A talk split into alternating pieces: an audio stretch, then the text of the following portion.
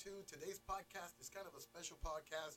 We know as the times are changing right now, winter is coming. It's already here. Coldness is out there. And unfortunately, we have people that are living out there with no shelter, in the cold, not knowing where they're going to live or where they're going to sleep. Today, we're talking to the homeless. And today, I have a special guest here today. He's 63 years old, and uh, we're going to ask him those questions that everybody has on their mind every time they drive by and see a homeless. Sir, how are you doing today? I know you're 63 years old. How long have you been homeless? For about a year. For- Since I, since I came from Houston, Texas. What happened? Well, I had a failed marriage. Uh, my wife was on drugs, so that ended that. Let me ask you the question that a lot of folks have, you know. Why all the way homeless? Couldn't you have gotten a job? Couldn't you have picked yourself up? Well, I'm disabled, so I mean, I did what I could. I'm trying.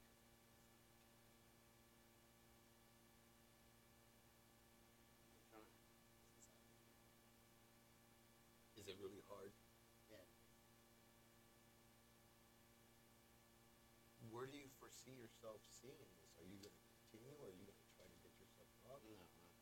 First is a year off and then a. So you got high hopes. Yes. That's a good thing. And that's what we expect from all of them, you know? Because you ask yourself you, that question every time you're driving by and you see a homeless pushing a basket or something. And in your mind, it's like, wow, look at that person. Well, here's that person. These are the people that are really out there walking around in the cold weather right now, not knowing where they're going to sleep tonight. These are them. These are their stories. And that's what we're going to continue doing here today in this podcast.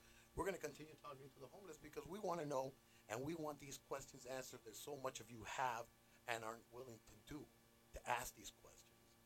Sir, and so, of course, being homeless is not a choice, is it? How do you do it every night not knowing where you're going to sleep? What goes through your head? Just pray for a better day. Do you have family? Yeah, they're on in different states. Do you have a drinking problem or a drug problem? No. None of those problems.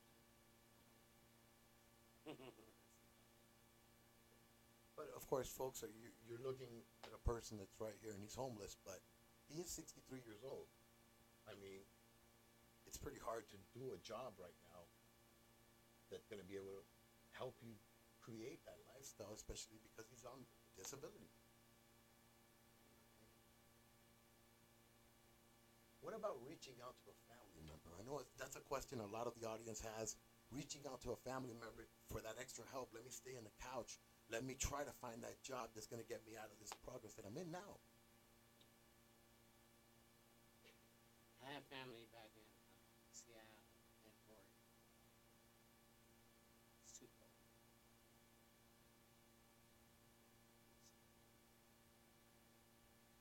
So, did you have a job back then? Did you have?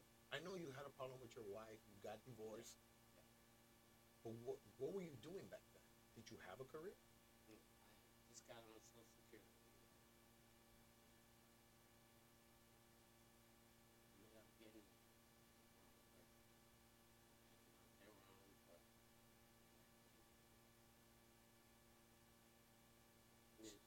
then she she lost my housing that I had. So, my fault. She- So your s- life basically spiraled out of control after Yeah. the divorce. Wow. Do you know where you're gonna sleep tonight?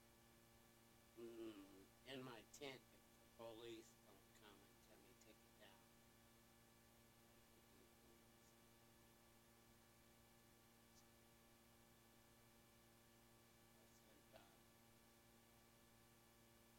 As a homeless man, are you afraid right now to be on the streets after knowing that a couple of homeless were killed. Yes, Do you, do you protect yourself? yes. I, don't know one else will, you know. What? What about macing? They have they maced you? What? How do the police treat you guys? No, I, guy came out. I don't know if he was trying to rob me or rob my tent or something. As soon as I unzipped the tent, I went to open it and come out with bear marks. That was the police, or that was somebody else? Someone. Wow. Is there a lot of violence in that? Yes, In between the homeless? yes, yes. Wow. Have you eaten today? No. It's pretty sad. Pretty sad. Where do you see yourself in the future? Hopefully alive and not dead. You know. They can say I'm older, but I'm older. They can still say I don't know how many days I have number. All I can do is now. All I have. Well, you heard it here. Uh, we're going a short recess, and when we come back, we're going to talk to two women that are also homeless and how they're surviving out there. We'll be right back.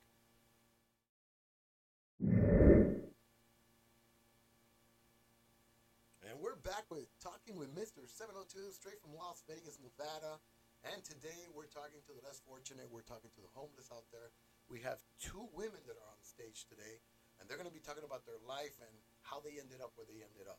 We're going to talk first to my young lady over here. You want to tell us a little bit about yourself? How did you end up homeless? it it took most of my life. Um, pretty much uh, self-loathing, I suppose. The thing I touched turned to gold, and I I didn't realize that I earned it. If I'd known poverty meant you had no money, I would have taken better care of my finances. but I I put myself here, and unfortunately, I see how the other side uses something like Cretinous throwbacks to a genetic mistake, and it, they couldn't be more far off. And we are not getting the help that we're supposed to get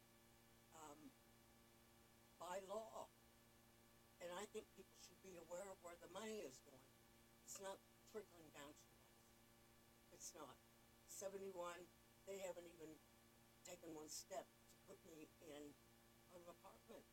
Had four walls. The women and children are staying at the courtyard. I'm going to say it, and they should not be there.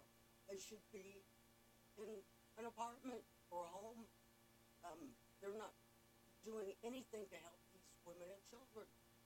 And and we're right. And the seniors are right up there, and there is plenty of housing.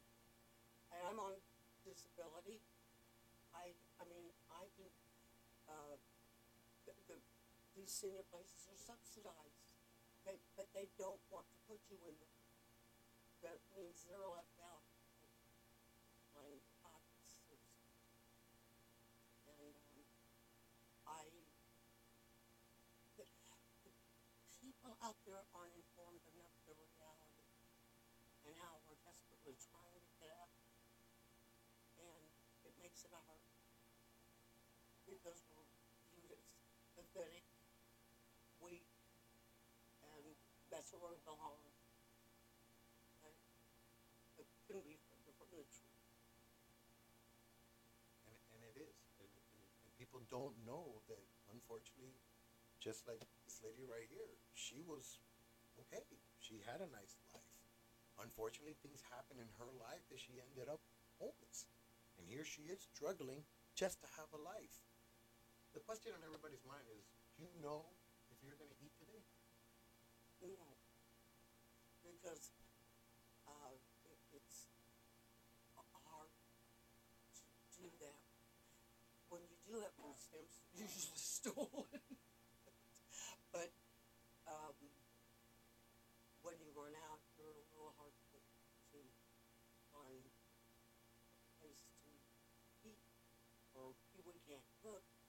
don't have a kitchen, and um, that's a luxury at this point. And it costs a lot to, to feed yourself when you don't have, you know, that sort of thing. Like a place to cook it, but it has to be already cooked and, and prepared, and it's it, it's expensive, very expensive. So Where do you perceive yourself in the future?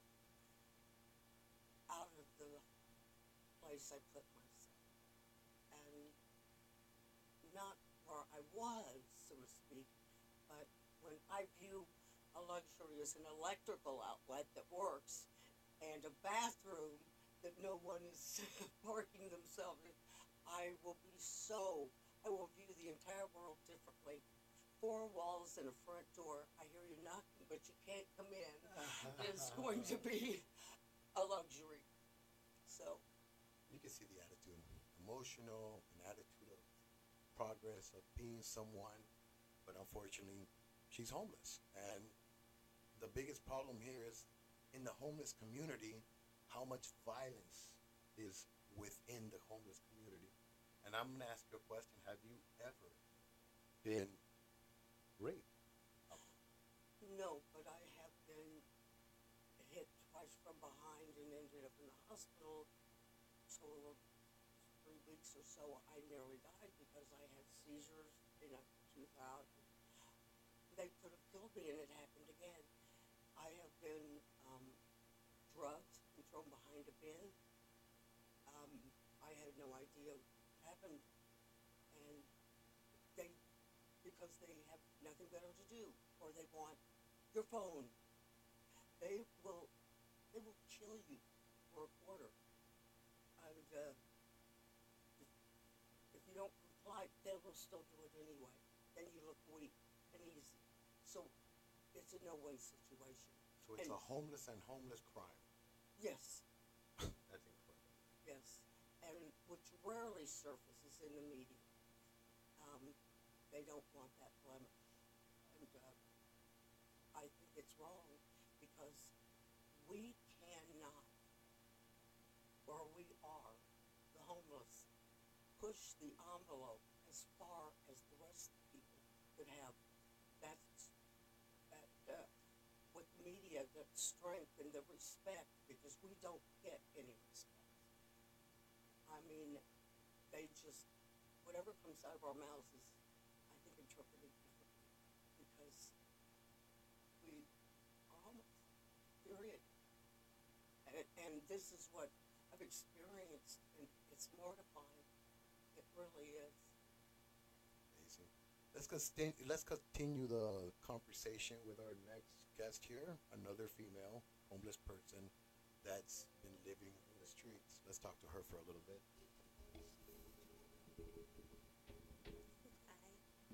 Hi, How you doing? good. How long have you been on the streets? Um, it's been a year and two weeks. Can you tell the folks at home um, what had to have been so bad to get you to start living in the streets? Um, the pandemic, um, I was doing good. I had a roommate um, who had been with me for some years, and unfortunately, he died suddenly in July of 2021. And um, he was the one that brought me home, and I had my son who has special needs there with me. Um, and we found my kid one one morning, and um, after that, um, I used up everything I had and um, everything I saved from the pandemic, and to try to keep in place a budget suites until I couldn't. And so I reached out to CHAP, and they came way too late. And so luckily, my ex, um, he's my best friend. He um, gave me a place to stay, um, but I got sick and went into the hospital. In a coma. So once I got well, um, I stayed there, worked for worked from home, was number, until he lost his. And going from there, I went had enough money in Airbnb for a couple of weeks, um, and then I lost that.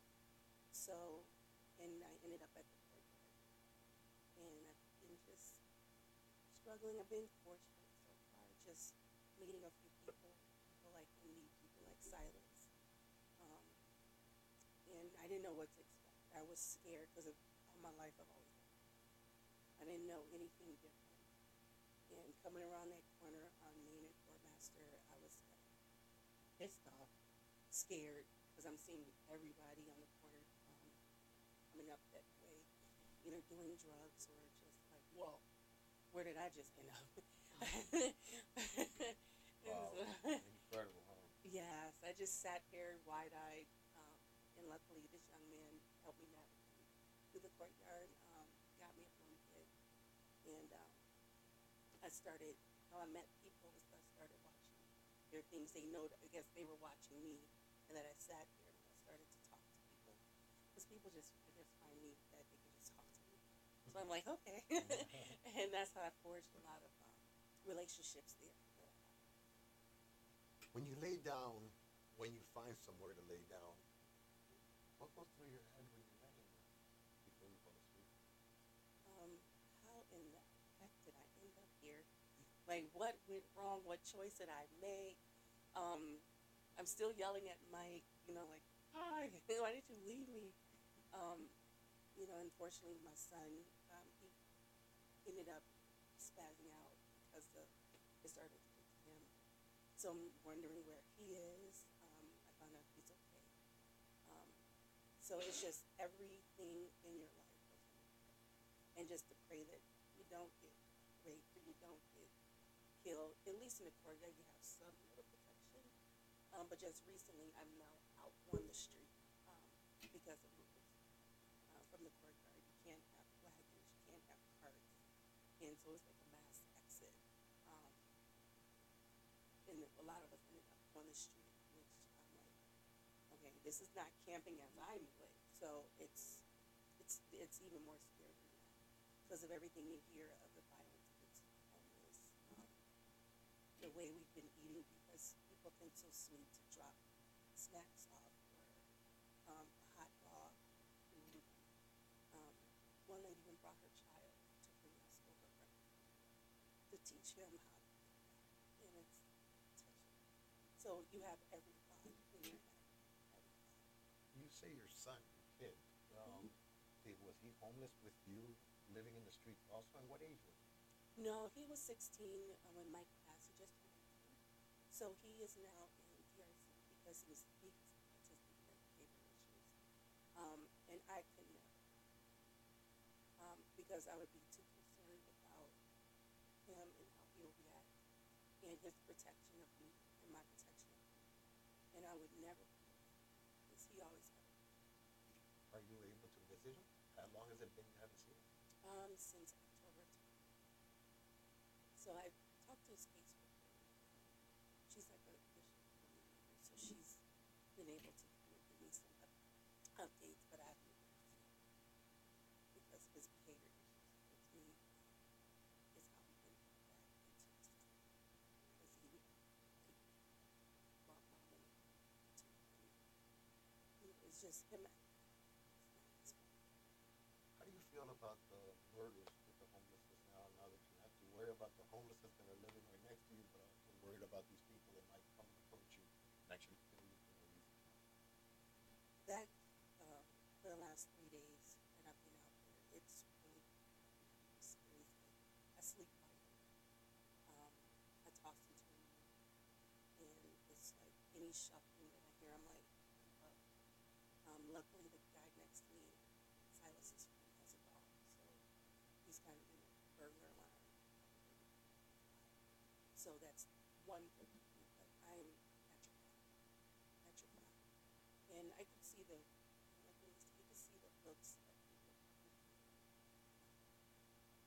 You know, lock the doors, honey, because we're in this area, but um, it's scary.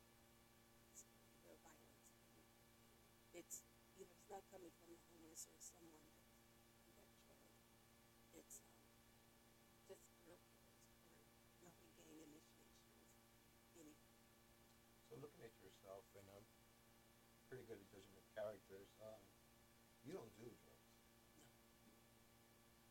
How does it feel being out there with a lot of homeless that unfortunately are on crystal meth? You see them all over the streets. They don't shower. they look the part. You guys look like an average, you know, in the population of Las Vegas, Nevada area. Drugs are only going to put you more in danger. I'm going on. Yeah. I want to ask you one more question. You've been out here the longest. What is the ugliest thing you've ever seen out here? Oh my God. Murder, rape, um, constant beatings on the women with those kinds of men. It, it, it- it's endless, and it, it, it, I can't even stress how horrible it does become, even murder. And it just doesn't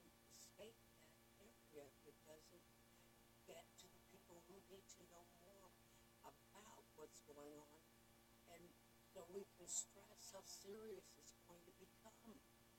It's it's it's just horrible. I think it it's so important for people to know more of what is going on and what is not, what information isn't going to them, and what we can do about it. Because we would like to be able to get back into what we call our normalcy. And it makes it impossible when we've got the best system to, to go up against. And it's, we can't speak out because the media doesn't pick up on so much of this. They don't, they're not doing what they should be doing because I desperately, when I, I have the ability, if they just help me, just get, get that place and I have, you know, we, most of us are on SSI or disability or social, but, or, or they want to get back to work. And they can't. It's, um, That's a good question. I mean, the way they show it to us on TV, on our newscast, on radio, they illustrate this picture that the help is out there, but you guys aren't seeking it. Does that have any truth to it? No, absolutely not. It's like running into a brick wall. Every place you go, it's running into a brick wall. And they don't actively look for permanent housing for you. They want to put you in one of their transitional places where they will s- they stay there. These people for years. They rob from you. Um, they drink. They do their drugs, and uh, you're stuck. So what's the point? Because those transitional places are where these uh, caseworkers put you. They don't, once they turn you loose, put you somewhere permanent. Right. We're, we're going, then we can make that another step forward. But we can't until we get out of these places. They're. So you heard it here, folks. Unfortunately, the homeless aren't getting the help that everyone is hearing that they're getting. The offers aren't out there, the selections aren't out there, and they're just struggling on a day by day basis. That's the truth. That's the reality. Let's go to another short break, and when we come back, we're going to talk to a company that's actually trying to do a difference for the homeless out there. We'll be right back.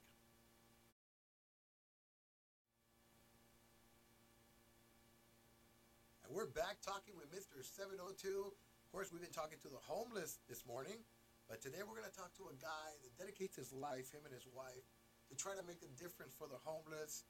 And we're going to talk to him right now. Ronnie, tell these people about yourself a little bit. Um, my whole story.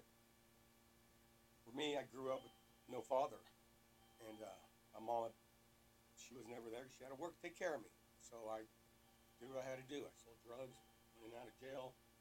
Lucky for me, I went to federal prison for growing marijuana. I did this program, it changed my life. Kind of got thrown into this business, and it happens that I actually care. And uh, thought it'd be easy. It's not easy. Not easy to get into my shop. You know, I've saved girls from getting raped. I make people laugh and cry every day. Now I just try to make them happy. I can't. I thought I could save them all. I know I can't save them. But if there's 200 people down there don't trust nobody in the world but me, that's a difference. And, and that's, you know, that's where I am. I love these guys. You know? What is it that you do there at your? Well, we have counseling, we have counselors and clothes and food, but it's been hard to get good counselors. And, uh, so now we've had four counselors for the first time ever. We waited four months for the get credentialed by the insurance company. So meanwhile, I've had five guys die. And, and they come up to me and go, when can I see a counselor? You know, and I can't, can't bring in my shop. We don't take your insurance yet. You know, and, and it's just, it's a sad thing, and everybody that I talk to, they all think they're drug addicts. What I learned is what we live, we learn, what we learn, we practice. What we practice, we become. Become has consequences. So if your dad molested you, and you went to jail for a year and you never deal with it, you hate your dad. You become your dad. You let yourself. Right. You know, so it's I understand this stuff now. It's sad shit. Yeah, they carry the burden inside and can't express themselves, so they retaliate by being that person Yes. Had a guy in my van about a month ago. Go, you are your father, Ian. And he's arguing with me, and I go, hey, what's your father do? He goes, first was my my step. Uh, he was foster kid. He goes, he drank, he beat me up, and I isolated. I go, okay. So what do you do? He drinks, gets big mouth, gets beat up. Then he then when he said, I isolate, his face don't have. Right then he knew he's his father. Two weeks later, someone slit his throat.